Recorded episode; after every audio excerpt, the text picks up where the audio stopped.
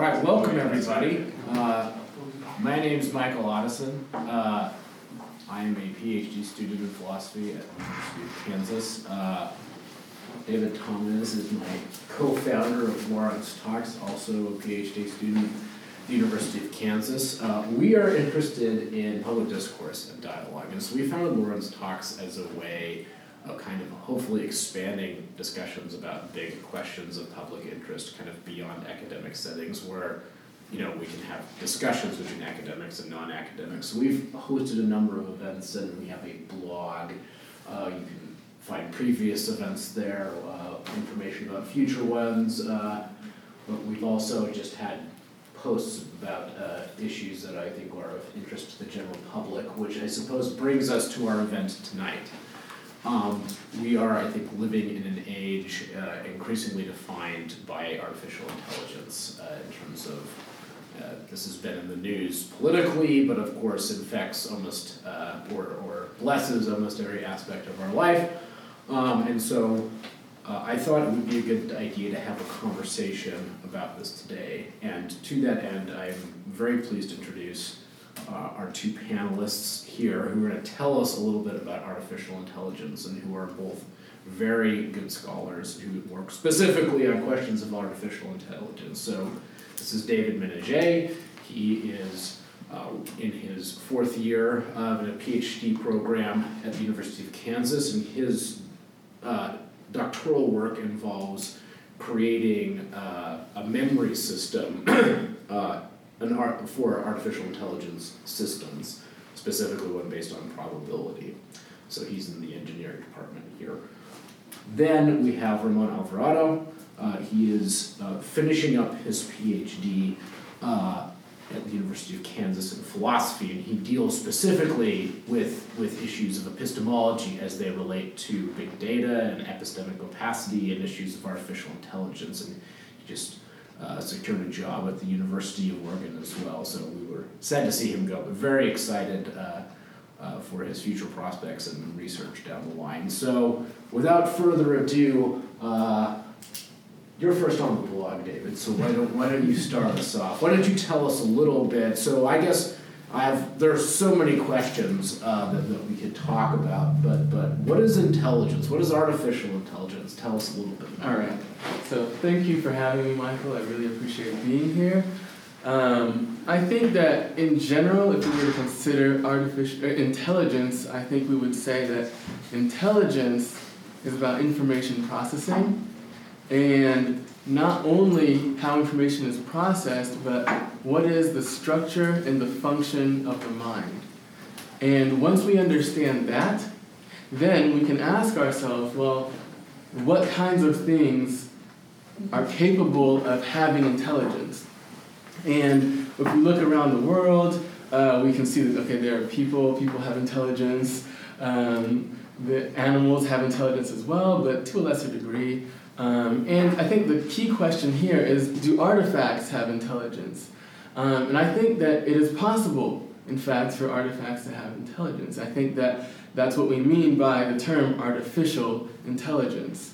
Um, and because of that, I think we can kind of kind of break that down a little bit and, and think about okay, well, what would it mean for an artifact to have the qualities of intelligence? Well, it would mean that it have the ability to process information. Um, but not like in a pattern recognition way, which is, I think, part of intelligence, but I think also um, able to engage in abstract thought, like humans can. So when we say that humans are intelligent, we mean that humans are able to understand the world, per- perceive the world, conceptualize the world, understand it in an abstract way that goes uh, beyond immediate recognition. Right? We can uh, engage in multi step reasoning and carry out complex tasks because of our ability uh, to reason abstractly. And for artificial intelligence systems to, I mean, for artifacts to have intelligence, it means that they have the capacity to think in that way. Um, and I think that around the 1950s, 1956, uh, computers were realized well they, they're not just number crunchers computers are symbol manipulators they can understand the world uh, not just from a numeric perspective, like the, the, the actual bits of information, but they can actually make abstractions and encode those as symbols. And then, given this symbolic information, they can actually process those symbols and achieve goals. They can be given strategies.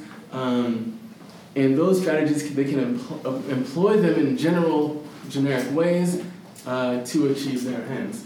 And I think that that is what we mean by artificial intelligence. And in fact, around the 1950s, mid 1950s, we, um, you know, we were able to produce artifacts that were able to think like in general fashions. So, um, you know, one program I'm thinking about is called the General Problem Solver, which was able to, uh, you could give it a goal, you could give it strategies, and you can give it a representation of the world, and it can solve problems for you.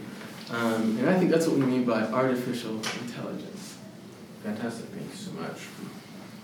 Well, I'd love to hear your thoughts. What is? Yeah, so, so I mean, one of the, the things that I have in mind in my agenda for the next you know few years is to kind of demystify the conversation regarding uh, artificial intelligence and demystify it in two ways. The first one, demystify the practice, right? Because there's a lot of unknown variables as to what the practitioner actually does. So we hear in the media there's artificial intelligence behind Spotify, there's artificial intelligence behind your news feed on Facebook, there's artificial intelligence all over the place. And we keep hearing this, but even practitioners sometimes forget to tell us wait, what do you mean by artificial intelligence and what do you mean when you do it, right? When you create this system. And so one of my, my big goals in the next few years is to try, try to demystify the practice and and bring about an understanding of artificial intelligence as a data science, which ultimately means that what are these systems that are, like you said, information processing systems? What they do is process data. What does it mean to process data? Well, you know, they go through columns and rows of data points and they do regressions and those regressions you know bring about relationships or they can assess whether this item inside the data belongs here belongs there. They sort data too. Um, so ultimately these are statistical analysis done automate in automated fashion right? They're just statistical analysis done with a machine. And that's very important for us to understand because a lot of the times when we think about AI, we immediately anthropomorphize the thing. We want to use human terms. We want to use things like names like intelligence, thought, learning, and those terms to me are slightly misguiding just because we don't understand the underlying structure. So once you demystify the practice, you also demystify the imaginary surrounding that practice, right? So if you think about a little quote from 1969 from Herbert Simon, right? That there's a quote in that in his book, The Science of the Artificial, and it's actually a footnote, right? And the footnote says, "My friends, was he at MIT or Carnegie Mellon? Carnegie Mellon. He was at Carnegie Mellon. So he says, "My friends are at MIT have started using the phrase artificial intelligence to refer to our complex information processing systems." we think this is silly, but the phrase might stick, right? and that was in 1960s. The phrase was used since 1951, right? 1952 and 1956. So it was like 10 years after we started using artificial intelligence. He was still doubtful of the term. He's like, yeah, they want to sound more appealing, but you know, it's kind of silly. We call it blah blah blah, like you know, these big names. So again, what I want us to imagine is that if Simon had had his way, and complex processing information systems was actually the thing, the name that we call these systems. How many of us would have thought about robots? How many of us would have thought about humanoid, um, humanoid or anthropomorphized properties? Right? Not a lot of us. We would have thought more these strange machines that process data. So again, once you demystify the practice and you go back to its initial um, underlying works, right, you, you get a different vision of what things we should worry about, right? So now, being getting to those two goals, right? So demystify the practice, then demystify the imaginary. Then we can start looking at wait, okay, so if these systems are just data analysis, what should we worry about? Because we should definitely not, you know, we're not thinking Terminator here, we're not thinking, you know, Westworld here, we're thinking data processing, we're thinking vast amounts of items being in rows and columns. How threatening can that be? Well, then that's when we start realizing okay, well, the ethical consequences of spreadsheets, right? The ethical consequences of vast amounts of data are going to be different from robots or from machines that we imagine when we when we use the word artificial intelligence. What are those worries? Well, for me, there are a couple of them. The first one is that these data analyses have a lot of repercussions. They have a lot of glitches that when we do them by hand, they be they might be minimized because you know we're doing them by hand. We, we, we, we don't have the ability to process trillions of bits, right? Or trillions of yeah, yeah vast amounts of data on people. We don't have that ability. But when you do it with a machine, the implications of that is the error magnifies. And so we're going to have a lot of errors. Now, you use those same systems in data that has to do with every, everyday life, like either medical data or surveillance data or, you know, risk assessment data, and you're going to have all of those errors have actual repercussions on society.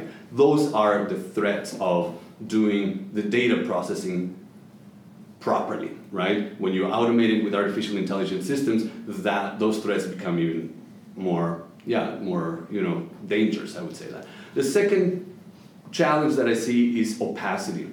Opacity has to do with the idea that a lot of these systems are so complex. They process information in such a fast manner and they do it through, you know, and they process so much information that there's no one human, there's no one group of humans, there's no one that can fully understand how these processes work, where the glitches are, what the kinds of mistakes they make that they make. And it's really hard to have error assessment on software systems like artificial intelligence. So if your systems are opaque, it's really hard to see whether they're actually reliable. It's really hard to fight against a system that you have no access so if you think about artificial intelligence systems that are being used to assess whether you should get parole or not, which in the United States is being used a lot, right? There's a system that goes through the data of lots of inmates. They look at their zip codes, they look at whether their parents have been in jail before, they look at their poverty, they look at all kinds of data. Okay, then they do some regressions on that, they do some data analysis, and the artificial intelligence system says, this person has 72% chance of coming back to jail. So yeah, no parole, right? When you look at a system like that, and you want to find out whether the system made an error, but the system is of such complexity that not even the creators have access to sift through each one of the lines of code, then it's really hard to fight it. So opacity is going to be super problematic in the future, not just for software in general, but particularly for artificial intelligence software because that is even more complex than regular software. The third problem that I see, or the third challenge that I see in artificial intelligence is going to be, for me, the deepest problem, the deepest ethical problem, which has to do with autonomy and agency. A lot of these systems are beautiful because they work. So they're so good at doing regressions, they're so good at predicting whether an item, let's say a person, has a probability of buying this product or buying that product. They're so good at even assessments like whether you will commit a crime again or not, right? They're actually better than a lot of us humans. They're actually better in the sense that sometimes they don't even share the same biases that we have. They have their own biases, but they don't share the ones that we usually have, right? And a lot of people seem to think that because they're better, then we ought to delegate a lot of our deliberations and a lot of choices to them. Now, I think that even when those things sound beautiful and it sound nice, they are ethically challenging. Why? Because we're giving away something that I find fundamental in human nature, which is choice and deliberation. And little by little, when I let my Spotify choose the next song for me, I just gave a little bit. It doesn't sound that bad, but I just gave a little bit of what makes life meaningful to me? Let's say personally, I like discovery. Well, that discovery is gone because I don't dis- I don't go and discover. That's being done for me. Let's say I'm on a Tuesday night. I don't know what to eat, and I go to one of my apps and tells me, "Look, it's Tuesday. Probably need carbs. Why don't you just order a pizza?" Right? I again, I gave it a little bit of freedom that I used to have that I would enjoy. Blah blah. And little by little, they don't look like a lot of sacrifices. In fact, it looks like this technology is making my life easier and better. But my fear is that without noticing, we're going to give so much away of our everyday autonomy and agency that, you know, in 50 years to 100, we will be a species that no longer partakes in decision making because the systems that we've built mm-hmm. actually know better than us. So it's like we're building this huge parent and we're not even the teenagers, we're the toddlers within it, right? Um, so this parental system that it will take away some of our some of our most cherished values, at least in, in the West. Um, so again, just to recap, right? I want to see artificial intelligence by what it actually is, a data science, and I want to reassess the conversation instead of worrying about whether my car is going to run over five people versus one, or whether we should be worrying about um, just minimal harm in industry. I want to reshape the conversation and start talking about what do what can spreadsheets do to us that we should worry about. Credit worthiness, citizen worthiness. All of those things are gonna be threatened by spreadsheets on steroids, which is what I think artificial intelligence is, right? That's pretty much. If I could just yeah, offer us, so I with the with the comments that you made about the ethical issues with artificial intelligence, particularly data processing systems, I think I I largely agree with those in the sense that if you have some kind of like mindless system that can just number crunch and pick out statistical patterns, yeah, you might have a problem because you you know might have like bias baked into your data set. There's no way that you can know that uh, you know ahead of time.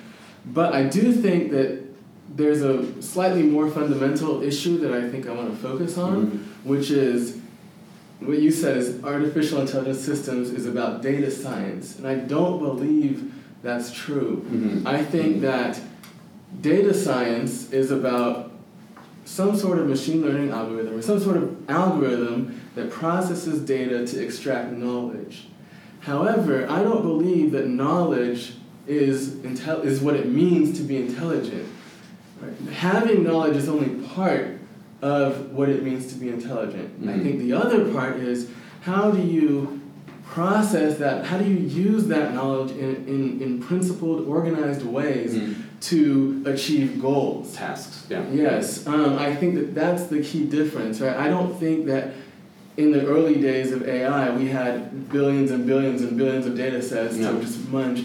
We had people designing what they call cognitive architectures. They mm-hmm. were specifying what is the structure of the mind and how does the mind function? Meaning, what are the, how do these different components work together so that one system can coordinate its actions to achieve a goal? Mm-hmm. I think that that is one, what intelligence is, and two, artificial intelligence is about reproducing that on an artifact, mm-hmm. mainly computers. Yeah. Now, I concede your point about okay, we, we, can, we can go crazy with this machine learning stuff, but I think that in the early days, learning was, for instance, these these systems, right? They they they have data with these rows and columns, right? And they, they can basically learn a pattern. Mm. And once they learn that pattern, they can recognize new instances of the pattern. But if you if you think about it, pattern recognition is not the entirety of intelligence, right? right. Dogs and cats do very well mm-hmm. at Pigeons pattern recognition. Exactly. And so if I think about it, right, pattern recognition isn't something that is um, indicative of human intelligence. What's indicative of human intelligence is our ability to think abstractly, our ability to see a pattern and think about that pattern b- beyond the perception, right? So, for instance, um, the ability, for, for example, to understand an English sentence, not just the words that compose that sentence, but what is the meaning of the sentence and what should I do with that?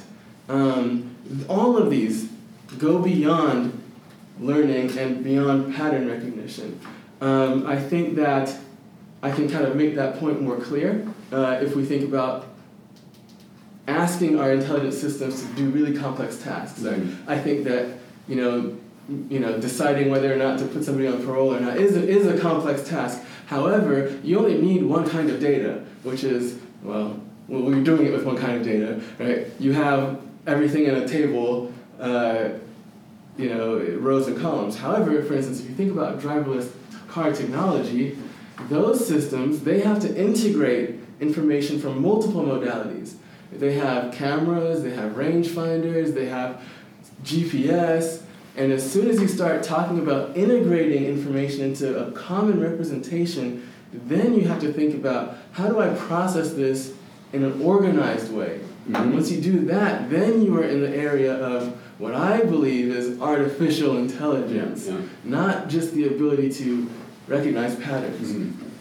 So, So I mean, I think you're right in, in, in that I was being slightly, you know, I, I wouldn't say controversial just to push the conversation forward, right? In saying that artificial intelligence systems are just columns and rows and spreadsheets on steroids, because to a certain extent, what happens is that big data analytics is that. Mhm. And then you have machine learning algorithms that recognize patterns on the big data analytics, right? Sure. And then you have artificial intelligence algorithms that then choose actionable procedures from the machine learning algorithms onto novel situations, right? So in that sense, there, there is a third layer. But I also want to make sure that we understand that at all three layers, statistics is what is at work, right? So you might want to use neural networks, for example, Mhm. right? You want to use neural networks. What is a neural networks? Ultimately, you have the edges and the nodes, right? These are sort of they call neural networks because they're they're just networks with little Mhm, tiny mhm, nodes, right? Each one of the nodes by which you process information is ultimately going to be a Bayesian multivariate function Mhm. of regression analysis, Sure. right? So Sure, it- sure. again, it seems like statistics is what drives the learning. Statistic. When we say learning, learning is doing a regression, parsing your data and seeing whether it fits here, fits there, fits there. It doesn't fit here, okay, it's probably there. Boom, boom, boom, do it again. Fits there, fits here, fit, oh, fits here, it's probably there. Do it Mhm. so many times that then you know for sure.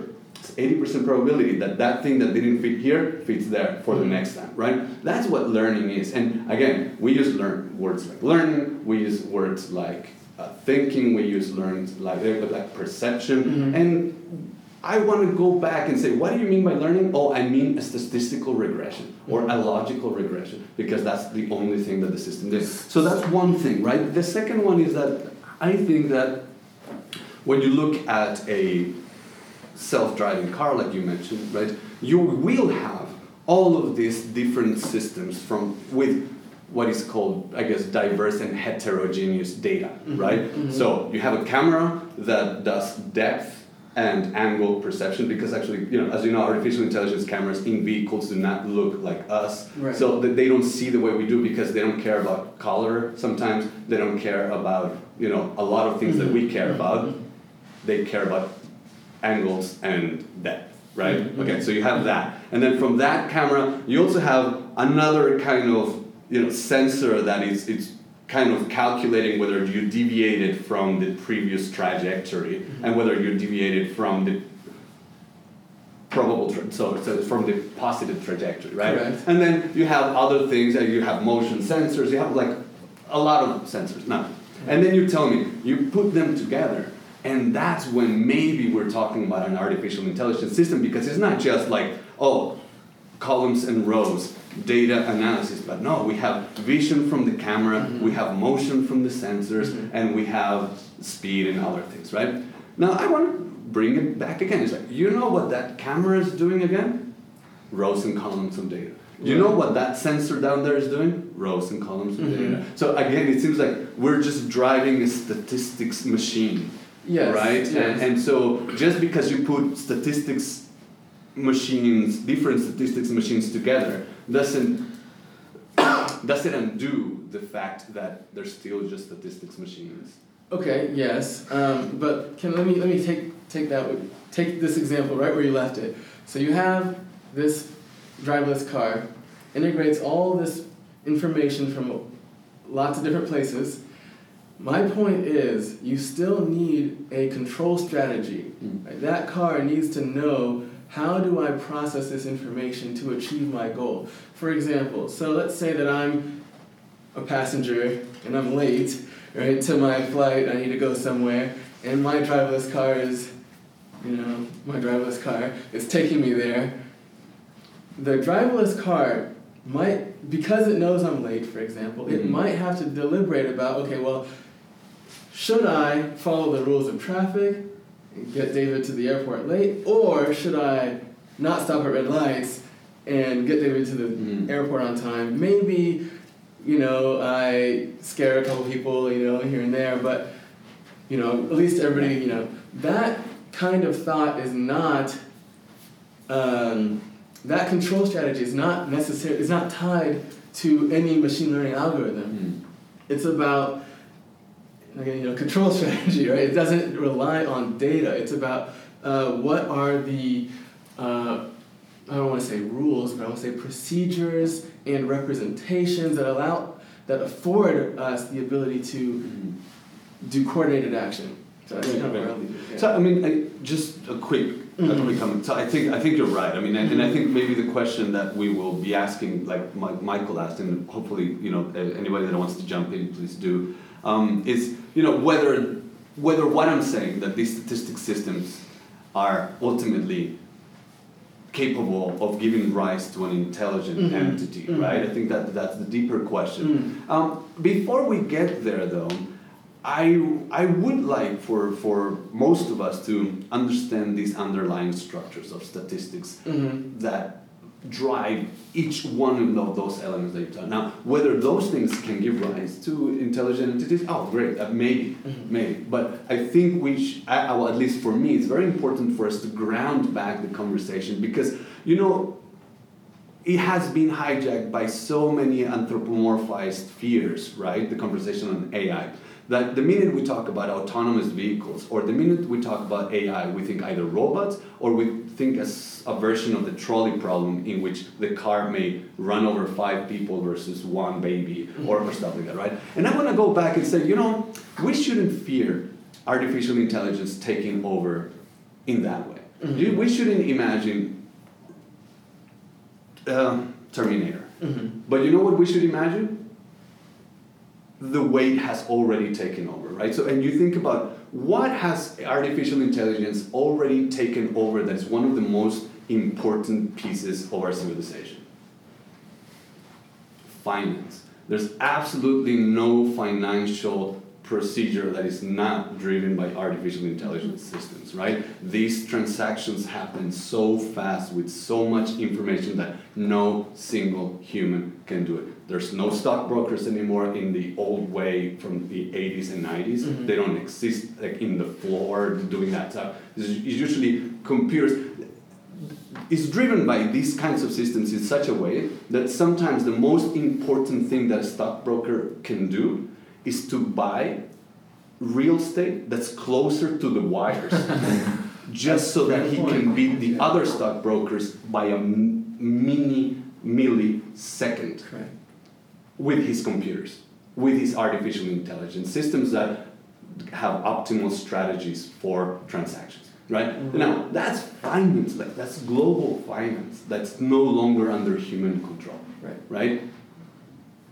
I want us to imagine that scenario because that's exactly where AI is already taking over, right? Um, and, and again, that's not to undermine what you're saying, and it's just sort of like, I believe it's important for us to ground back and understand the technology as statistical implemented methods, and second, see where it already is a threat ethically and epistemically or epistemologically and um, socially, Mhm. right? So, Yeah, oh, Yeah, please. Yeah, so I came here for the robots, so I'm gonna go back to Great, that yeah, okay. So if we can agree that a Terminator is a system designed to, uh, uh, with a goal of eliminating, you know, humans, right?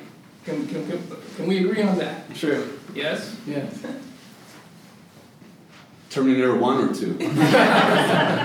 You know, I'm not well versed enough to Okay. tell. because the second one, he came to save humanity, right? Uh, Ultimate goal of some Terminator, more yes. robots. Yeah, yeah, okay. But I think on a basic level, we can agree that those robots are designed with the goal of eliminating humans, right? Um, and so, you know, listening to the conversation, we've got, you know, you, you're talking about data crunching, so you've got the data going into the Terminator, he's uh, um, perceiving the data around him. You know, he's got trees, he's got people, you know, he's not going after the trees, um, and he's going after the people, so he can perceive that. But then ultimately, once all the data comes in, uh, the Terminator makes a decision that is action oriented to go kill that person and eliminate them, Mhm. right? Now we're talking about um, auto, uh, um, uh, autonomous cars. Same idea, they're just not trying to kill anybody. Mhm. And you brought up that that um, that um, uh, dilemma where you've got a tr- cart coming down the path and you've got to decide between a group or one. Mhm. Um, and, and you're saying that we should not be worried about that scenario, but you've got companies like Tesla with automated cars that are exactly in that position. Yeah. You know, I'm having a hard time following your point that those cars are merely data crunchers when they're making decisions. Mhm. You know, you could be sitting in the passenger seat of that car, um, and it's, you know, it doesn't strike me as merely a spreadsheet doing regressions. Mhm. Mhm. Um, you know, what do you, I'd like to see you address that issue. Well, I mean, that's exactly my point. It is a data, a, a spreadsheet doing regressions on a myriad of problems, right? A myriad of tasks with a myriad of sensors, right? And ultimately, some of the, the, the data crunching is which lives are worth more or less eh, according to my programming or according to my data or which which one of the two is more less likely to, ca- to cause more damage. Those deliberations are weights and, and, and they're they can be numeric weights right? They could be sort of just five lives versus one. That's a math problem right? Which one would you go would you go for the one because it's less than five right now why is that deliberation usually fleshed out that way? If you're an ethicist if you study ethics you're going to realize that there's already a, bi- a philosophical bias there. One is that these problems and these rules are guided by people that studied utilitarianism. Utilitarianism just tells you whatever gives you the most utility, whatever causes the least harm, whatever blah blah blah, right? And and because utilitarianism tries to be objective, just do the math, right? So again, are all lives equally valuable? Utilitarianism usually says, oh, yes. Okay, then five lives are more than one life? Yes. So go for the one, right? And that's usually the way that a lot of our conversations are being driven in artificial intelligence. Makes sense because, well, you know, we're gonna find those problems. They're tangible. We can see them. We can envision five people versus one. We can envision the car going and choosing between babies in a, in a school bus or, or an elderly lady in a, in, a, in a Volkswagen, right? Or stuff like that. And I want to sort of come back and, and, and pull the curtain and say, look, when we're doing and we were focusing on ethics by just pointing at that, first, you already decided what kind of ethics the car will have. You already said the car was going to be a utilitarian car. Second, we already decided that it's lives that we ought to care about, which we should care about, but in the long, long, long, long term, lives are not the only thing that matters, right? Because if you think about what I'm imagining in three, let's say a century from now, right? I'm not just caring about the lives. I'm caring about, imagine we all survive the AI, uh, what is it? Singularity. Singularity, right? We all survive it, but we're all slaves to it.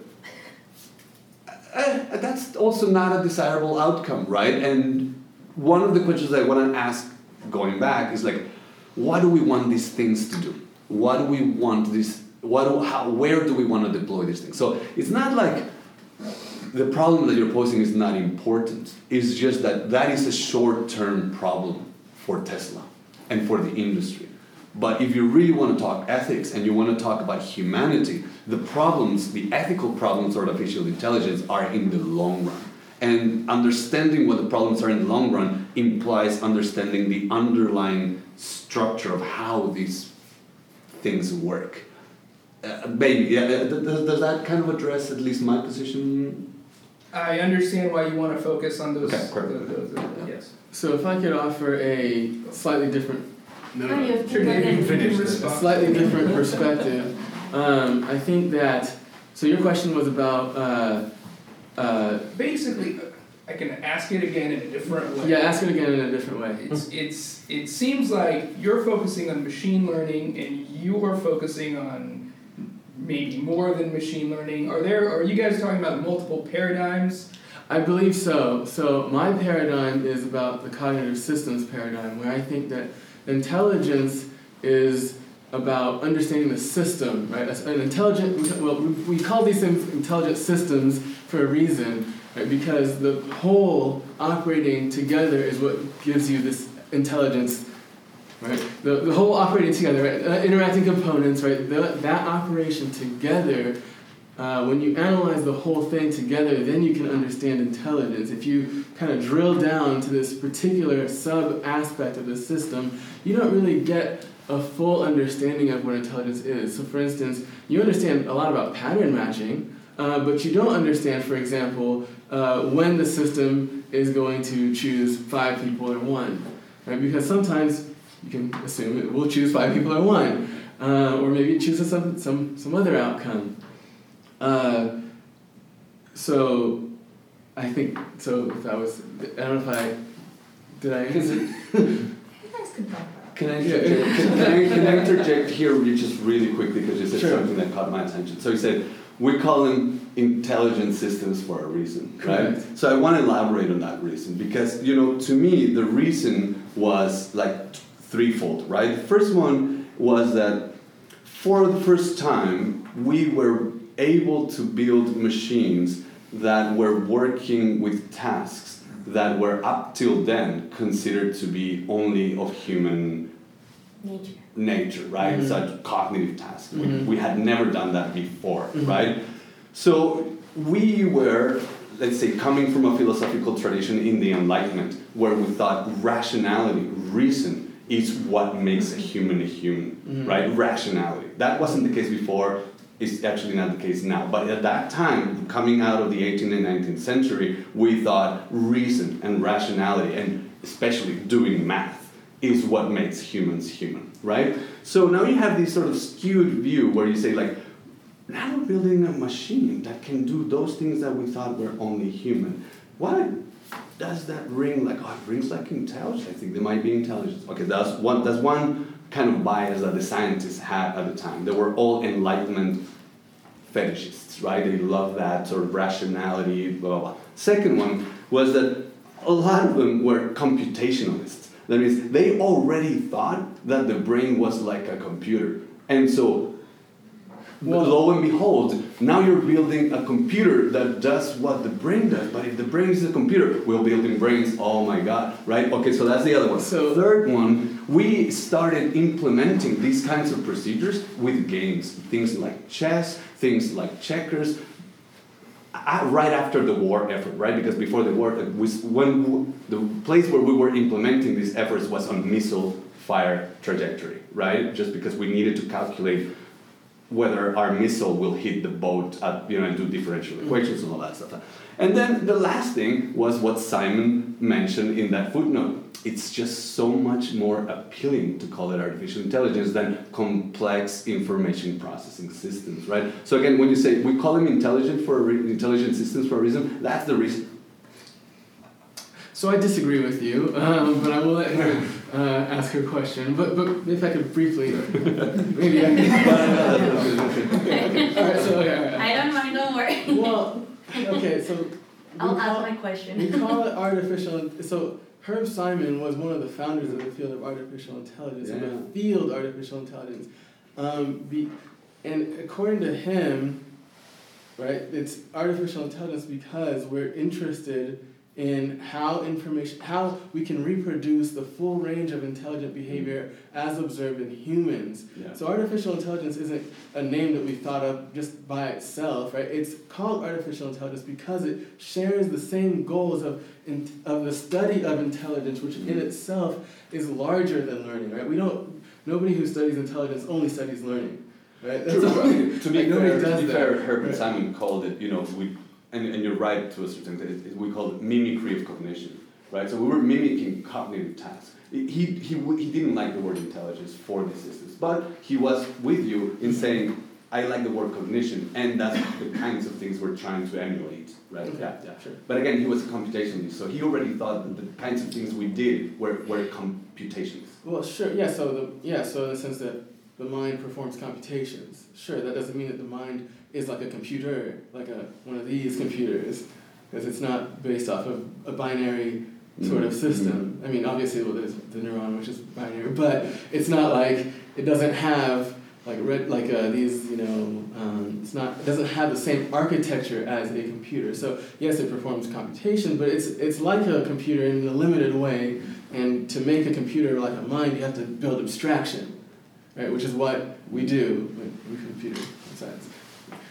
Okay, so- I have a question for Ramon, and just because I think was one of the last things you said, the reason why you're very interested about like artificial intelligence, and it has to do with that you think at some point just following like when you were talking about the Spotify situation, right? Mm-hmm. So it struck me to me because it seems that I don't even pushing my question too far. Like it seems like you're saying that in some way these how you say the complex data Complex information Yeah. systems or? in some way are shaping our behavior. Mhm. So do you think that's gonna be one of the, the issues in the long run if actually we just keep on going with these these programs that it seems that they're gonna be changing our behavior in the same that in the way that maybe we're gonna become the type of humans that are not gonna be so good or we're not gonna be able to make decisions in some way because it seems that when you go and read some literature, like for example, the evolution of co- cognition, it seems that basically it happened the other way because we needed to evolve and kind of like mm-hmm. survive.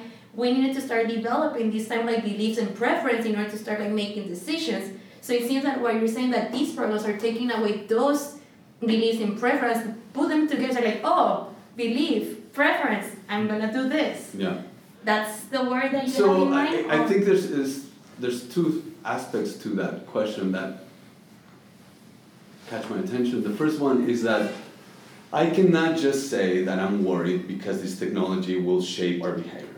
If I said that, then I would be against absolutely every technology. You know, like like the one I'm sitting right now. Mhm. Like these technology changed human behavior, right? I mean, we now, now we sit on chairs and we have tables, blah, blah, things like that. So I'm not worried just because of that. I think it's because it will shape our behavior, but in a very specific sense. And it does have to do with deliberation and choice and freedom, and ultimately it's going to have to do with autonomy. Now, why? Well, I think we are slowly, we are creatures that love comfort almost to an addictive Mhm. level, right? Comfort is so hard to resist, right? And yet, we are developing these new comfort giving I want to say technologies, right? So if you if you go back and read Sartre, he's going to tell you, you know what? One of the worst feelings in the world is when you don't know what to do and you're free to do whatever you want, mm-hmm. right? He calls it awful because it's so hard for us, but it's also one of the things that gives us the most meaning when we're trying to see what we can do and we can do what we want and then we do it. Such an achievement, right? We realized ourselves. Now we have the technology that's taking away that anxiety that actually chooses for us, right? When this technology chooses for us for little things, it's all right, but sooner or later it's going to start choosing more and more and more. And ultimately, I was talking to Cameron about this. It seems to me that the one thing we're giving away is not decision making, but meaning making. There are a lot of tasks in these little choices that give humanity meaning. that gives us meaning It's not just about the result or the success, it's about the achievement, mm-hmm. right? So it's the same, you know, like, like that cliche idea. You have a mountain, you want to climb it to get to the top. Mm-hmm. You can either get on the helicopter or you can hike it, Like right? no pain, no gain. Yeah, and, and you get on the helicopter and you succeeded. You got it. You got the result. But you didn't achieve the result. You just got the result, right? In the same sense, every app, even the nice apps, the ones that are making me eat better, the ones that are making me exercise more, I think slowly they're they're kind of taking away some meaning making capacities that I consider to be essential. Not just for me, I'll probably won't survive that, but to the future generations like my son or his uh, daughters and and and I'm afraid of a, mm-hmm. a species where meaning making is already a a machine driven system, right? And there's this beautiful argument that I won't go through all the details, but it's basically this. If you believe that we're able to build specific task artificial intelligence, specific task oriented artificial intelligence systems that are better than us for that specific task, specific cognitive task, right? You say yes. Okay, great. But because we have so far playing chess, boom, they're better, right? Uh, driving, boom, they're better, and they're all cognitive tasks, right? And then you say something like, well, is choosing a better life um, a, a deliberation, a cognitive deliberation?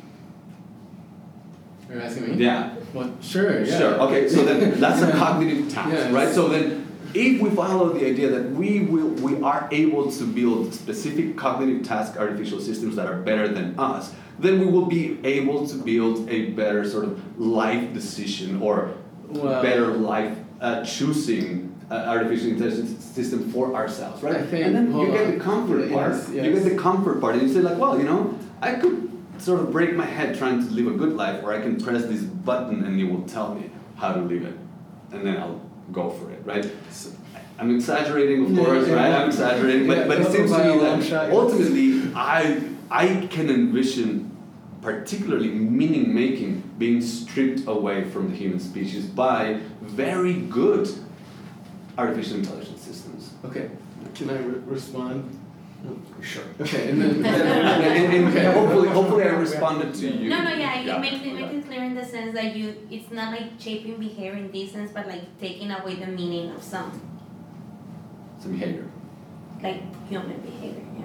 hmm Okay, so I would like to offer a cognitive systems perspective. I think I'm gonna. This is gonna be a theme in every one of my responses. So, in 2017, actually, uh, there was a DARPA proposal. DARPA stands for the De- Depart- Defense Advanced Research Project Agency, some government agency for funding lots of stuff. Uh, in this case, it was artificial intelligence research, primarily because uh, they were concerned about these same sort of things. And they said, we have these very uh, capable performance systems, right? They can uh, act and do things that are very complex that humans don't understand. And they funded uh, research to actually kind of break open that black box so that we can actually understand and observe the internal workings of these intelligent systems.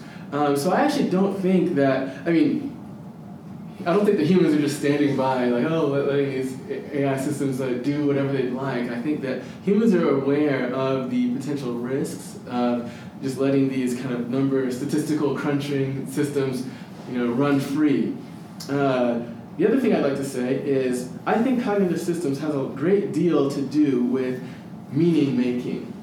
So I did my master's thesis on explainable autonomy, uh, where we had these intelligent systems uh, doing complex tasks in Minecraft, and we made the assumption that you, as the player, you were wanting to collaborate with this agent, and you have your own set of goals, and your the, your computer counterpart has its own set of goals. You can't necessarily observe what the other agent is doing, but you're going to trust that it's going to do the things that it needs to do, while you go off and do the things that you do. Uh, my research was about how do we get these intelligent systems to be able to come back to their users and explain to them their rationale and their their their uh, desires for why they did the things they did.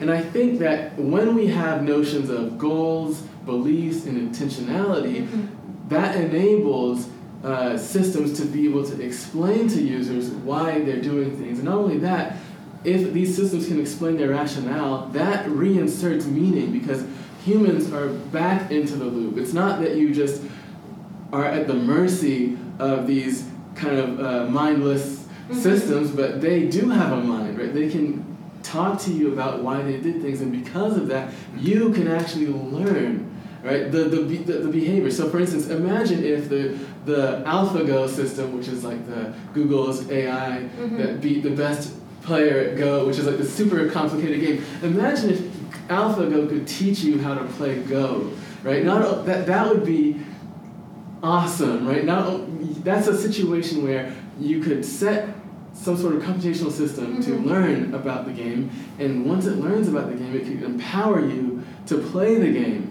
Right? And that's what my research was Yeah. about. So I don't necessarily believe that uh, artificial intelligence systems are going to uh, be the meaning suckers of our lives, right? I think that when we add cognitive components to these systems, then we can uh, uh, uh, kind of bridge that gap, right, into having a cooperative and beneficial relationship with artificial systems. Uh, without that, then I think we run into dangers. But my contention is uh, if you have some of these cognitive components like the intentionality, the Mhm. beliefs, the goals, then you can enter into a beneficial relationship with artificial intelligence systems. So let, let me see if I understood what. Mhm. So you you think as in contrast with Ramon that Mhm.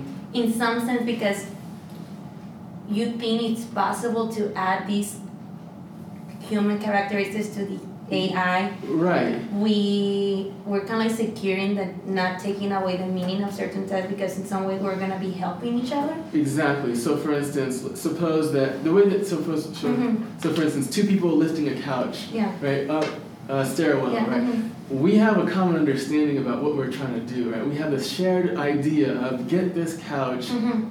inside of the apartment, and we don't necessarily, uh, even for humans, right? We we we can communicate that goal, but we know implicitly, okay, we need to work together, um, and because we're both cognitive systems, right? We can kind of get on the same level, Mhm. but if we're not on the same level, then it's gonna be somebody's gonna get hurt essentially. And so that's I think that cognitive systems helps artificial intelligence systems kind of get on the same playing field with humans, or humans on the same playing field with Yeah. AI. Okay. Yeah. So yeah. I think, I think we have a question over here. Yeah, um, so I was really interested in like the word intelligence Mm-hmm. because honestly, um, it strikes me as something. I mean, it's a human construct, Mm-hmm. um, and in that way, I think it was maybe developed because of human insecurity.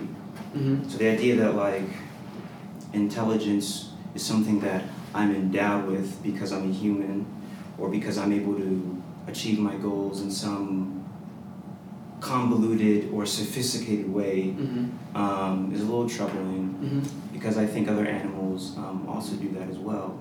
Um, but from our perspective, it's not intelligent or it's less intelligent. Um, but like at the end of the day, I just want to feel good. you know what I mean? And so do other animals. Sure. So I think AI systems are, in a lot of the ways, um, already pretty intelligent. I mean, in terms of developing cognitive architectures that are relatable or human level in some way, is like an interesting endeavor. Um, but my question is um, does it make sense to continue um, developing these AI systems, and, and whether that means um, continue specifying more sophisticated cognitive architectures or more uh, sophisticated machine learning algorithms. Does it make sense to continue developing developing them uh, within a capitalistic society? And maybe we should regulate artificial intelligence um, advancements. Maybe that's a good idea to regulate that um, until we have a change in values. So could I take a stab at it first? Yes, of course. Okay, so um, I don't think that people are reward maximizers. I think that there are a lot of behaviors that people do, for instance, sacrifice, that is not about maximizing reward. So yeah, you might want to feel good, but I don't think that's your ultimate goal, right? Because people do things that don't make them feel good all the time. For instance, I'm in school. Right? So Yeah, I- that is very that is very that is something that yeah, I'm willing to spend a lot of time studying and not sleeping, you know, right? Uh, For the promise. for a, a you know so I can achieve a, a goal right and that goal is is useful to me not necessarily because I feel good but you know because I can help other people uh, learn right Which will make you feel good. I mean it's not necessarily about I mean it, it could be about you know feeling good but I think that uh, the, these feelings uh, don't control cognition right I think that feelings can help modulate how you think, but they don't change necessarily. Um, they're not the end all be all. Sure, but feelings Yeah. are, you know, some chemical emergent process. Sure. So we may call it feeling or whatever. Yeah. It is stimulus driven. And Sure. I honestly think that's statistics, or maybe it could be. I mean, you could call it a heuristic, right? Right. I mean, yeah.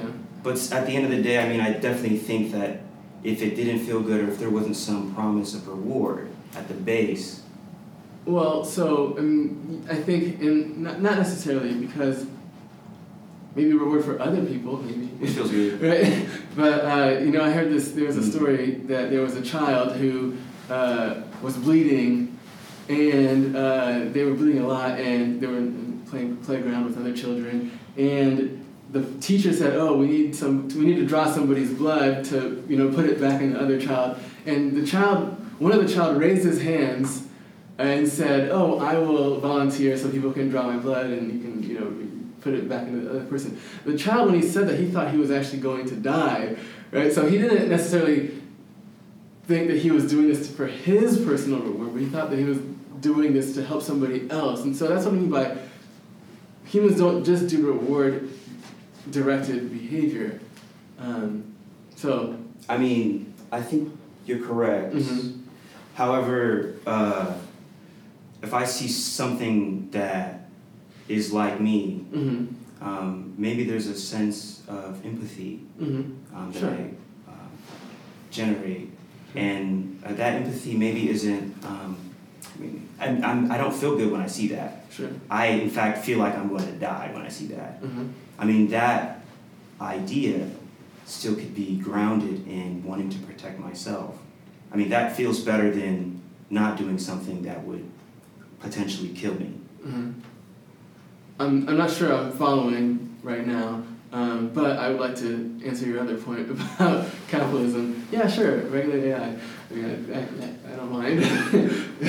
And, and, and sorry, maybe I should have been a little more clear, but do you think we should regulate AI or um, until, I mean, I think the bigger problem is the framework around society and introducing this AI system into such a society that is principally based on growth for growth's sake or maximization. Mhm. I mean, that's, I mean, it, for what? Uh, I mean, it, th- that seems not intelligent, actually.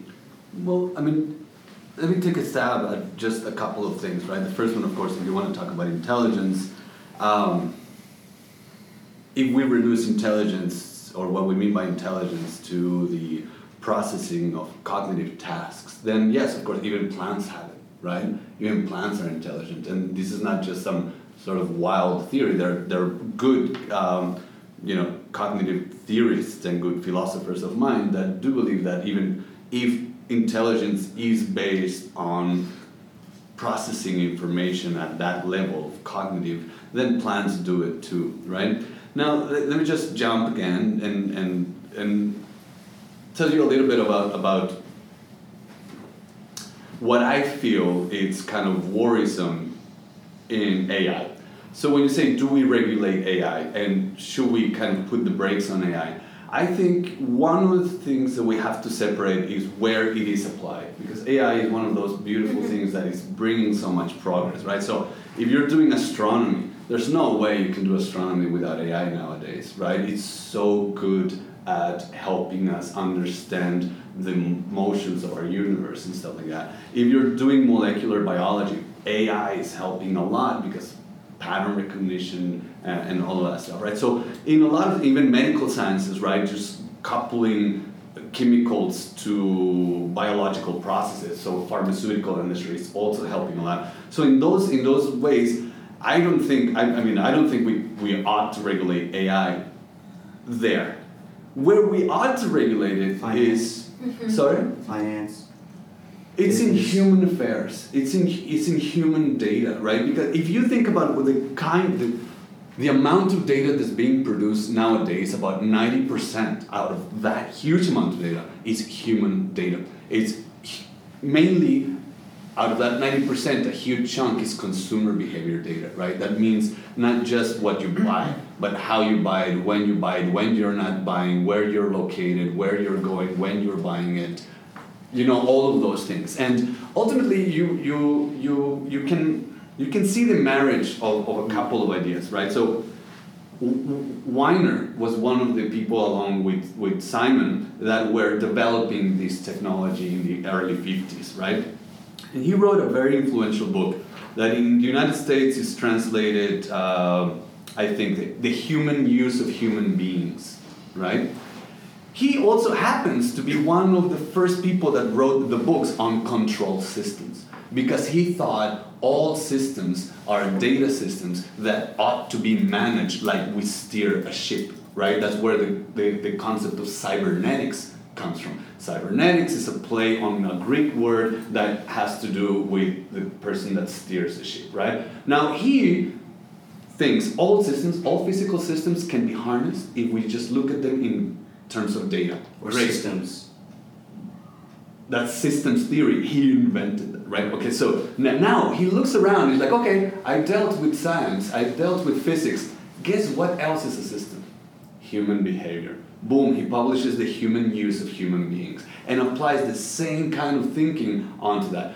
Who is the first people to take control of that systems thinking that is not in, let's say, the hard sciences or computer science? Sociologists. Well, I would like to think that, but there were marketers, right? There were Which mar- a marketers and economics, right? And then later on, the sociologists and the anthropologists, right? You're right, but it's good to get like the order of things Sure. because then you see the genealogy of a ideology, right? And you Or- start seeing is like, wait, so why do we need so much data on humans if it's not to do something with it? And what do most people want to do with it? Make they have the power. Well, they want to use that power, right? They want to veer. They want to. Sometimes they even want to do it for, for, for nice things. So one of the first implementations of AI in the Obama administration was to make sure that we had a really good system of health in the education system, especially food that we were giving to kids, you know, and stuff like that. And so he got a lot of computer scientists in artificial intelligence and some sociologists and economists to do nudge theory, right? Nudge theory is the idea that you don't have to force people to do things. You can just build environments that nudge them into mm-hmm. doing them of their own, right? So he was doing it for the good, right? So that kids would eat more healthy without even having to push them because the environment was built in such a way that, well, who else does that? Marketers do that, right? And so you start seeing that I, you start seeing my fear in that I think AI is excellent for science. I think AI is excellent, maybe sometimes even in, in this industry to optimize certain things.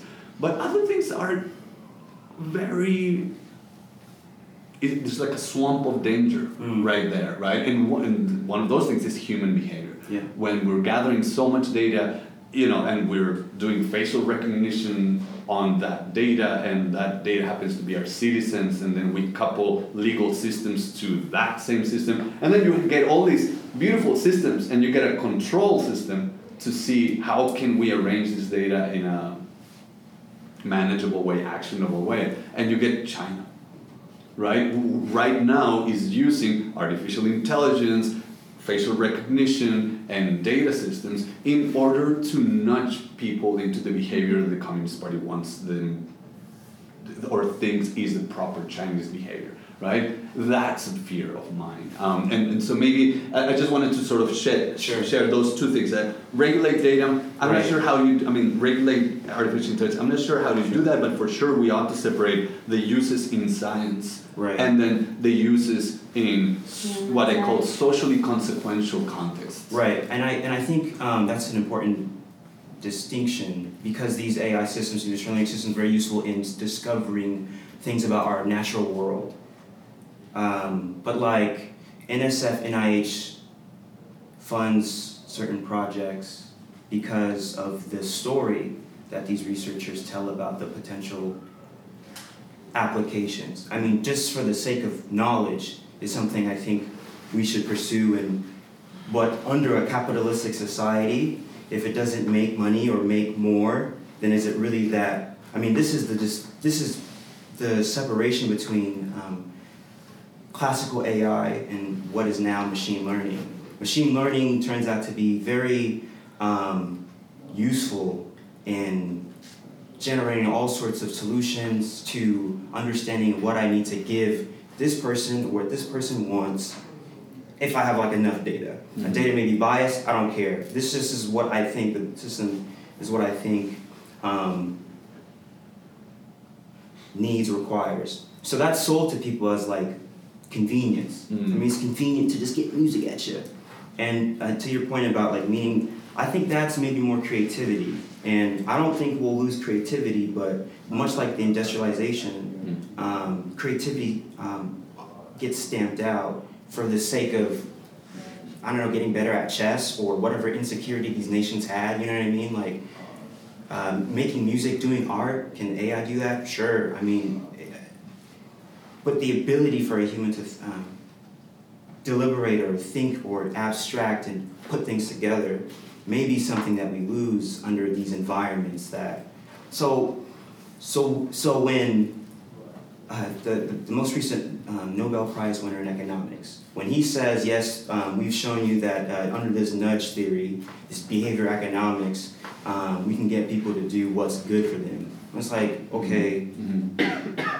Good, good for us or good for you and the people you, you know what I mean? Yeah, who decides what's good for them? Right. Yeah. So maybe that is like something that needs to be done in the future, or I, I mean, ob- obviously it's done to now. But when you join a society or some community, some Yeah. culture, maybe you subscribe to their set of values. What's good? Um, and, and I think that's exactly so.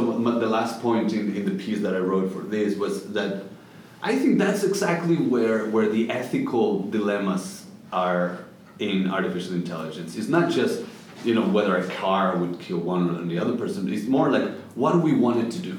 What do we want artificial to do? Because that also reflects values, and ethics is about value. It's about deliberating on what we value, right? What is a good life? What is a conducive to a good life? And so maybe by reassessing what we're doing with AI, then we can develop, deploy it in the way that you were saying. It's like, how can we use AI to help us achieve those values that we that we love, right? Instead of just fearing it and or going for it blindly, right? We can we can sort of blend in and help help it help us. Mhm. uh, kind of, Mhm, yeah. mhm, mhm. Yes, human in the loop.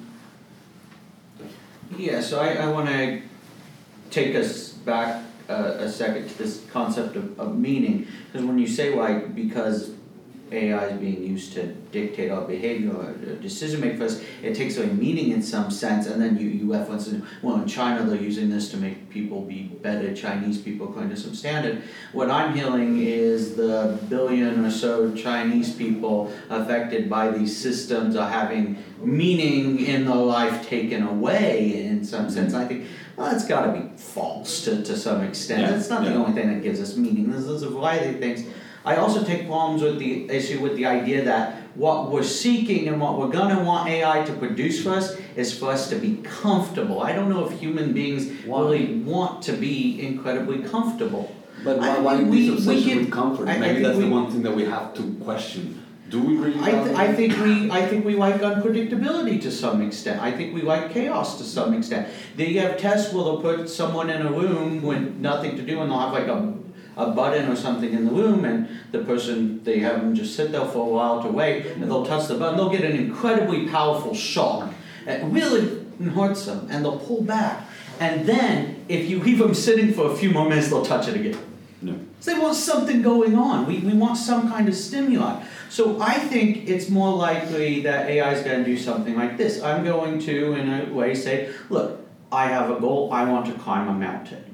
And then I ask the AI system, what steps do I need to reasonably take to start doing that? And it runs through all the statistical data about who I am and the factors related to me. And it says, look, you got to start small. You got to do these steps, do these steps, do these steps. And then eventually, I climb the mountain. And you could say, well, I achieved something that has meaning because I chose to climb the mountain. Now, switch to your 100 years in the future, the AI says, you know what would make you feel really good, Ben? Climbing a mountain. So here's the kind of steps that you should do to get to that point. I still have to get up, I still have to do the work, I still have to put that in, and I still have to climb the bloody mountain. Mm-hmm. So then to say that the achievements lost meaning just because it was suggested to me by the AI system and I Right. followed, that seems unreasonable. So, so we just really quick. So I, I, I think we convoluted two things really quickly. So mm-hmm. when I said, you know, some of these applications will kind of take Yeah. meaning away, and then when I gave the surveillance state example of China, those I, I didn't mean Okay. those to be one following the other, or uh, you know, like I mean, I was just the second example of China was more on control systems and data gathering uh, procedures of our times, Mhm. right? Um, now, going back to, to the other stuff, I have maybe the commitment, and maybe this is what you're challenging, the commitment to saying that even the deliberation, even the finding out what the best way of doing the thing is, is what gives something meaning. And sometimes, actually, I will do it very badly. I will fail. I would actually not find the optimal solution to climb that mountain, and guess what? That gives me meaning. The next time I try it, maybe I'll be better. Maybe I'll fail again. That gives me meaning. So again, so think about this, right? Starbucks comes around and decides that we're gonna standardize the coffee making experience, and it makes a great coffee super fast and it's everywhere. But it took away, let's say, what the Greeks do with coffee, which is sit there for hours with a really bad coffee just having conversation. right? So, I mean, there's some things that could be optimized, some things that should be optimized, some things that shouldn't. Right? So, and I think some of our decision making processes are, shouldn't be optimized because it is in the process of maybe us figuring it out that they give us meaning. So again, because it's not just about getting your steps down, it's not about just reaching the mountain. It's about maybe failing at it. So let's move, move from the mountain example to a more, you know, real life. Let's say I have issues with my car, which I currently do, and I want to figure out how to fix my car. I sure as hell want a system to tell me how to do that properly. There's no meaning in me fixing my car wrong. What that tells me is, look, I don't know enough about cars. You And now I don't have a car that works. So to didn't say like that gives me and the additional Motorcycle meaning. Right? you definitely never read that book. I mean, I, I, Is it I the art of Zen? And Zen and the Art of Motorcycle. Yeah, Yeah, exactly. so maybe there's some zen in like performing these routine maintenance processes and things like that. But I think the, the idea that me trying to perform some complicated mechanical operation on my car that I've never done before, and there's value in me just trying it and screwing it up, no, that's making things worse for myself. The value would be to actually learn how to do it, and the achievement would be to show myself that I can follow the proper steps and procedures for fixing the damn thing. Really? And I don't know why that wouldn't be meaningful Uh-huh. or valuable. There's uh, there's something, David, you were saying earlier about uh, the uh, the way that uh, intelligent systems can explain their reasoning to us Mm-hmm. that seems relevant to this line of thinking because uh, the the mountain example seems like a conversation with a friend Mm-hmm. or another you know intentional entity Right, right, that uh, is giving you good reasons for doing the thing you want to do. right, And that kind of conversation is valuable. Right. Uh, you can benefit from that relationship with the entity that's Right. telling you these things. Uh, were you saying something about like, imposing this uh, view of uh, a cognitive system as a um, as an intelligence on it uh, for this purpose of uh, it better being able to interact with us and, and So re- Allowing us to understand Can you repeat it? I don't know. well, it's uh, if we're in a relationship with an intelligence, Right. uh, we can uh, benefit from conversation with it. We can Correct. develop understanding. right. Uh, we're not uh, controlled by it. Correct. Uh, so it seems like you were suggesting when you were um, describing the, the Minecraft scenario, Right. uh, this um, way of collaborating, Right. and that somehow uh, thinking of the system as an intelligent uh, entity with its own goals Right. and attributing uh, to it the things we would attribute to other humans Mhm. helps you to understand its purposes Correct. and might help it to um, have a, a beneficial relationship. Exactly. Yeah. Yes.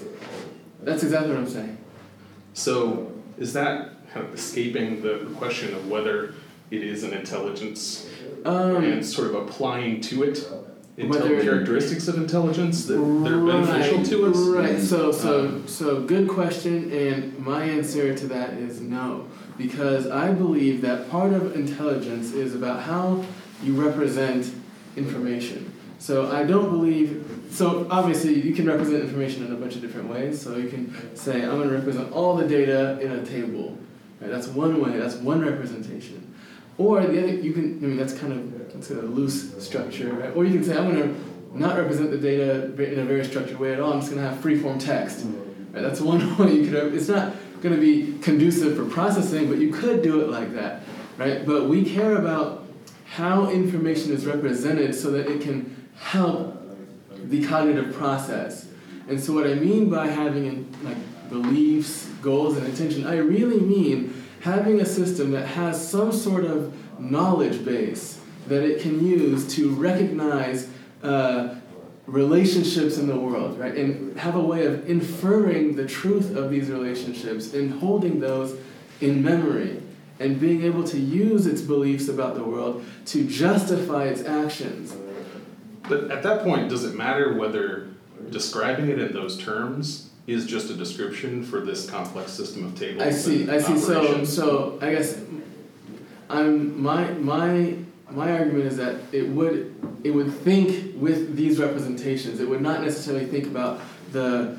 It would not process the columns and rows. It would actually think using the perceptions, the beliefs and goals and intentions, and then if it can remember those plans, it can explain to you its behavior in that way. And the reason why I think that's that's useful is because that's how humans think, right? We have intentions, we have intentionality, and that by by going through these sorts of dis, like you know conversations with people, like oh why'd you do this? Oh well I did it because I was trying to do achieve this goal, right? I mean typically people when you know people talk about stories, they either talk about them from like an actions based perspective, like oh I did this first and then did that, or like for instance.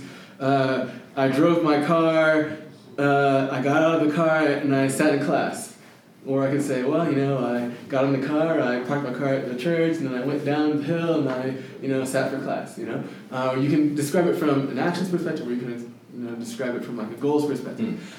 But those, the reasons why we do that is because they help humans kind of chunk the information that's being given to us. And those chunks, those are themselves meaningful units. And that's what we understand, best. Right? And when, hu- when artificial intelligence systems do that, that empowers us, not, not control us. Uh, Can, oh, sorry, no, go ahead, Doug. Well, I I was just trying to bring this discussion at a different level. Mhm. Um, One more step. Let's do Yeah, it. well, my, my, my feeling is that we're dealing with the how, okay? We, we get a pretty much a good picture of, of where we are heading. Uh, and my point is, as far as arti- artificial intelligence is concerned, I think the toothpaste is out of the tube uh, Mhm. already. Mm-hmm. It's going to happen, whether we want it or not, okay? Um, then we are trying to mimic human behaviors, right? And having artifacts mimic human behaviors. My question is, we already have unethical humans. Mhm. How do we keep those artifacts from being unethical? Mhm. So that's for you to hear. Yeah, so, yeah, that, that's, that's a great. that, that's a great question, and I'll address it by by telling you what people are doing now, and then telling you how I disagree with it. Right. So what people are doing now is just coming out with checklists of principles that either we code into the program or principles of design by which the industry itself ought to regulate itself, right? So they go and see, do I have full knowledge of the consequences of this technology? Yes or no, right? That's the way the, the, the, industry can kind of regulate what is developing, right? Or you can do, the, the, the- like I said earlier, you can program the kinds of things that you're supposed to do, right? But that already is super biased because which ethical system are you going to use? Are you going to use Asimov's three rules of robotics, right? Or are you going to use utilitarian ethics? Or are you going to use deontology or, or virtue ethics, right? Which one are you going to do? And th- so that's a huge problem that I think none of us has any idea. Why? Because it's so new. It's 50 years old, let's say 60 years old, maybe 70 if you want to push it back to the 50s and you want to say that it was already happening then, right? But in reality, full fledged autonomous technology only kicked out, you know, kicked. It started moving around after the 60s. So 50 years, 60 years of, of work. Now, look at how long it has taken us to deal with unethical humans. About 5,000 years or so, if you consider the Torah one of the first attempts, right? That the, the, the Jewish Bible, let's say it's 6,000 years, right? I mean, it, it was an attempt to regulate on humans, uh, uh, sorry, non-human, unethical humans, right? So it seems to me that we have a long way to figure out how we're gonna, hopefully not, not millennia, right? But at least, at least a few decades before we realize that maybe the only ethical way to deal with unethical AI is by figuring out how to be ethical ourselves in industry. So No, just one last thing. Okay, just- go for it. So, so uh, just just because I need to pitch my my thing. So I think I, I think knowledge knowledge is going to be super important. So part of being ethical is knowing the consequence, knowing what you're working with, knowing your past too, right? All of those things. Unfortunately, with these systems, and that's what I what I see as a huge threat. I know you don't think this, but they're opaque in a way that no other machine has ever been in the history of humanity, right? Uh, except natural forces. And that's gonna be a huge challenge because try figuring out the unintended consequences of billions of lines of code, right? No way. No way. Not in lifetime, not in the age of the universe can you do that even with automated processes, right? Try figuring out who is responsible and who is to be held accountable in a system that took 30 companies and 3,000 people putting it together. No way that you can point a finger as to who is responsible. So again, moral challenges are going to be of a different kind than we've ever faced before. You might say, well, they're going to be similar to the way we've say faced un- in, in unethical humans. Well, yeah, but this is the first time that an artifact gives us the same challenges that humans have given us. Right, but the, the other thing is that whenever we teach those artifacts to do something, they get better at it Yeah, than humans. yeah. They're gonna be more in, unethical than we are. Yeah, or, or they're gonna be even more ethical than we are. Yeah. So I mean, I I do have a problem, for instance, with uh, you know opaque systems. I mean, I think I think I might have mischaracterized my point. Um, I think that there are real dangers with having with relying uh, on opaque systems because you can't understand them.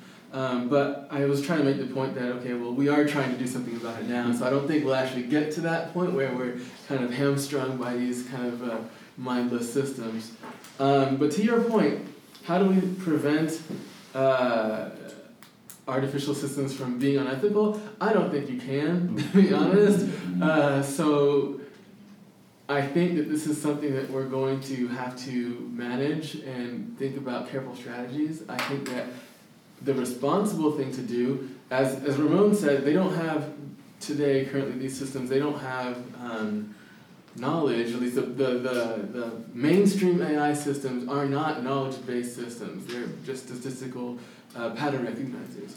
And because of that, it's hard to assign blame, um, as, as Ramon was saying. I think that a, a, situ- if we were to give these systems knowledge and intentionality, then we could really start to assign blame to them because they actually did think of something and they made a plan and they executed that plan. Then you could say, okay, this system is responsible for doing something in the world. Or you could say maybe not the system, but maybe the person who made the system is responsible because you can understand, okay, what processes did the programmer like input. And so there's some level of accountability there, but if you just have these black boxes, it's really hard to uh, really do much. And so that's you know why I think you need cognitive systems. So, uh, do you mind if I Go just? go, go. So there's, and again, I, I don't know the authors, but I'll give you two little things that you make me think of that I love recently. If we have time, do we have time? Yeah, absolutely. So the, the first one is an essay, and I hope you can find it just by googling the name. It's called "What Matters to a Machine." Mm-hmm. This essay is written on the assumption that at some point it doesn't matter what we want the machine to do because if they're smart enough, they're gonna figure out what they want to do, right? And what what values they ought to value. And so ultimately, it's almost like the machine will figure out its own ethics, right? The other paper, I can't remember the name of the uh, of the paper, but I remember the name of the author. His name, his last name is Hall. He has this beautiful argument where he says, "Look, we accept. I think I said it earlier. We accept that we're building things, machines that are getting better at any specific cognitive task than us. Guess what is a cognitive task? Moral deliberation, right? Moral deliberation is a cognitive task. So therefore, we will build a machine that is better at moral deliberation than us. Okay, now look at all the moral theories, including religions, that we've ever had in human history, and they all call to us as a moral duty to cherish and help build a better moral world through better moral entities. Therefore, it is our moral duty to construct the super moral machine. Right? it's a beautiful argument that Yeah. I hate It's beautiful. because it makes me feel queasy, but it's exactly. beautiful. And if you Yeah. read the paper, of course, it's not as dry as I put it. It's actually a beautiful paper. So you know, I just put it in premise one, premise two, blah blah. blah. But it, it made me think of those two things. One, we're gonna have to figure out what a machine, what matters to a machine. Second, like we might have to figure out, do we want machines to do morals for us? And the third, just the third point, I was talking to Cameron about this earlier, is like a lot of the times we focus on whether a moral machine will, wh- whether we will know when a machine is intelligent if it can figure out what to do, right? But it seems that we haven't figured out what to do and we're intelligent. So wouldn't it a better mark says like the moment that the machine read Kant, that the machine read Aristotle, that the machine read Mill and came to the conclusion that it has no clue what to do. that moment is gonna be like, ah, you're smart, man. now you can say you're intelligent because it realized how difficult ethics is, right? Does that kind of Yeah, you convince me. But yo, I got programs that crash all the time. I know, but that's not confusion. That's not the same as confusion, That's right? human error. I don't know what it is, but it's just bad programming, right? I don't- I'm kidding. I'm No, kidding. no, no. Um, But I mean, who assumes that we'll develop a perfect system? mhm, mhm. Yeah, of course. As, as you know, since you're a programmer, there's no such thing as a perfect system, right? And I think again that maybe that's why we should focus on machines that can realize how confused they are, and not how smart they are, right? Because I think that's a mark of humanity. Like when, when we come to the point where it's like, I don't understand you, or I don't understand morals, or I don't understand this thing that religion told me, and I have to reassess, and then I have to live my life with that confusion. That's intelligence, Yeah. right? I mean, I, I think. yeah. I mean, yeah. In a very- yeah, in a very- in That's in what a- the God told Socrates, right? Sorry? That's what the God told Socrates, right? That- that- that This one of you is wise as too, like Socrates knows that he knows nothing. Exactly. The cat And never why he's has the wisest existential guy. crisis, right? Yeah. Like cats don't have existential crisis. They mm. just don't give a shit. They just the cat figures out what it wants to do. It just does it, right? So I was gonna say the opacity concern, Mm. right? You have this idea that somehow the machine giving us this teleological reason, this end goal. This is what I was trying to do, and this is what I want to do. To, this is what I did to get to that. Somehow that's going to corrupt the opacity. I don't think it does. Because all you're saying is on top of all the processes the machine's doing, we're adding this additional process. Will it dumbs down its reasoning to the extent that it can give us some basic, simple, oh yeah, you know, you just do that, and then you do that, and then you do that. That's not what the machine did. Right? What the machine did was very complex and opaque. So just uh, from what you what you would be doing, I think, in that way, is just to have the machine like act as though it's thinking in the same way we are when it's actually acting in this really opaque way we can't possibly understand. And I don't see how that helps with the poem at all. It just makes us feel comfortable. There's this thing called representational opacity that applies particularly to machine learning algorithms. And the representational opacity refers to the fact that the way at which these things arrive at the results is so unlike the way we arrive at results. And the way that they arrive at results is also so unrepresentational. Like there's no way for even humans to imagine how to begin to represent the process. And so it's opaque, not just in the fact that it's hard to get, it's opaque in that the way it does it is almost so alien to, to humans, right? And so, and that's of course not with all software, but with machine learning Mhm. algorithms particularly. Okay, just a, this the quickest question. I hope. What is intelligence? Big question Uh, first. Okay, so you know I've, I've heard a lot of terms thrown around like machine learning and opaque and cognitive systems. Is there a difference between machine learning and cognitive systems? And if so, what is it? And if it, and if it, maybe if there's other ones, throw those out there too.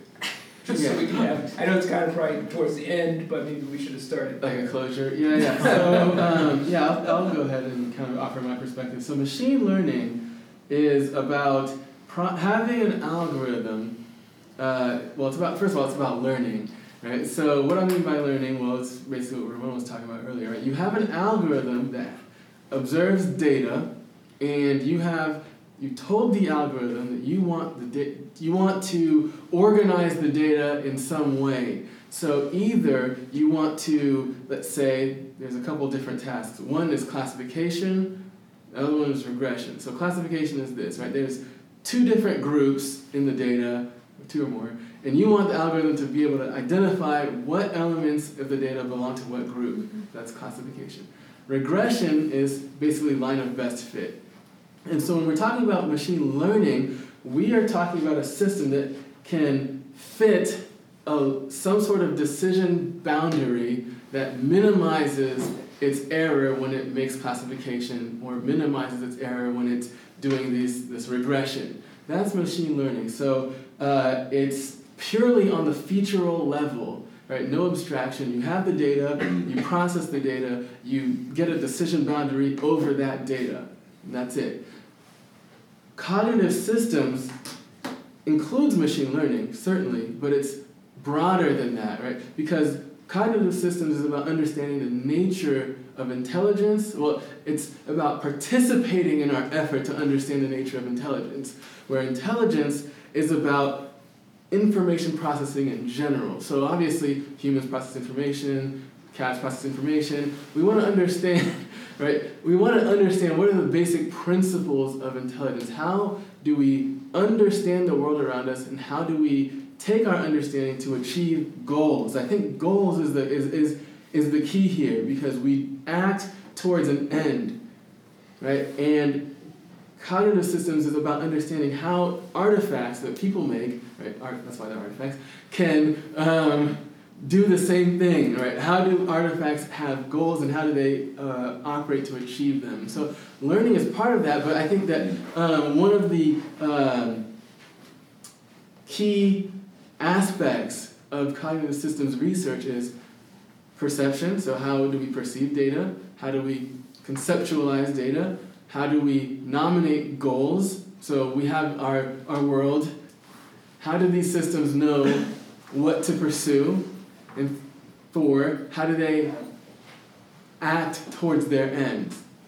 So that's cognitive systems. And I mean, learning, you can have learning in each of these different components, but you have to understand learning is not the goal of these individual components. Like learning is a part of these things, but it's not the whole thing. Mm-hmm. So if you've got, so, so far my understanding is this, there's something called artificial intelligence. Underneath that umbrella, there's something called cognitive systems. Underneath that umbrella, you've got something called machine learning. So, so I guess when the term cognitive systems came out, it came out After, sure. No, no, no, no, no, but, but in, in the spirit of reclaiming the original aim of AI, of artificial intelligence. So, in my view, there's cognitive systems research, and then inside of that, there's machine learning, um, and then that's, that's the space. So then when you're talking about cognitive systems, what are the, what other components have you brought up tonight that are similar to machine learning? You know, like when you're looking at. Oh, like what are the blocks. subfields? Yeah, So, percep- so perception, so how do we, for instance, like uh, for computer vision, that's, that's an idea of perception. So, how do computers see? That's perception. Other one would be planning. So, how can computers make plans? Other one would be language. How do computers understand language? Can computers speak? And by what mechanisms would that be? So, these are all different subfields of artificial intelligence. Um, another one would be, um, you know, goal reasoning. So, how do these systems think about goals? And what, how do they prioritize them? Right? So there's a bunch of different areas, or, or another one would be, so there's another one. Uh, suppose I want, so theory of mind would be another one, right, where you have systems that are able to perceive actions of other agents and make inferences about the internal state of those systems. And so these are all different subfields, or we would call it, I guess, in, in artificial intelligence, we call theory of mind plan activity and, and intention recognition, right? So these are all different subfields of the general AI umbrella. so then when you're talking about opaque systems, which ones of those are considered opaque? Are all of them or mm. some of them? So- or- So typically, the machine learning systems are considered opaque because they are based off of probability and statistics, where the the the the the the algorithm, right, the that, that produces the the knowledge is incomprehensible, right? The it's analytically intractable, yeah. So then when you say that about machine learning, is that to the exclusion of the other subfields that you've mentioned? Um, so if those systems don't rely on these sorts of statistical things, then yeah. I want to say that, in my view and in my research, actually every single software system, software-based system, is opaque, just in a different kind or degree. Right. So, you might have representational opacity at machine learning level, but you have technical opacity at any software level. The, the fact that a lot of these processes, especially since the 60s, rely on more lines of code than is possible to ever check for error, mm-hmm. right? So there are no error assessment techniques that can go through all of the lines. Now you might say some of these techniques can assess error statistically. They can just get a sample and then get 10 lines of code and see whether there's error there and then have a rate of error, right? But when you have a program that is a million lines of code, what does a hundred tell you about the overall reliability of the code, right? So, in my view, and this is part of my research, uh, epistemic opacity in software systems goes all the way to the bottom level, like literally to the algorithm level.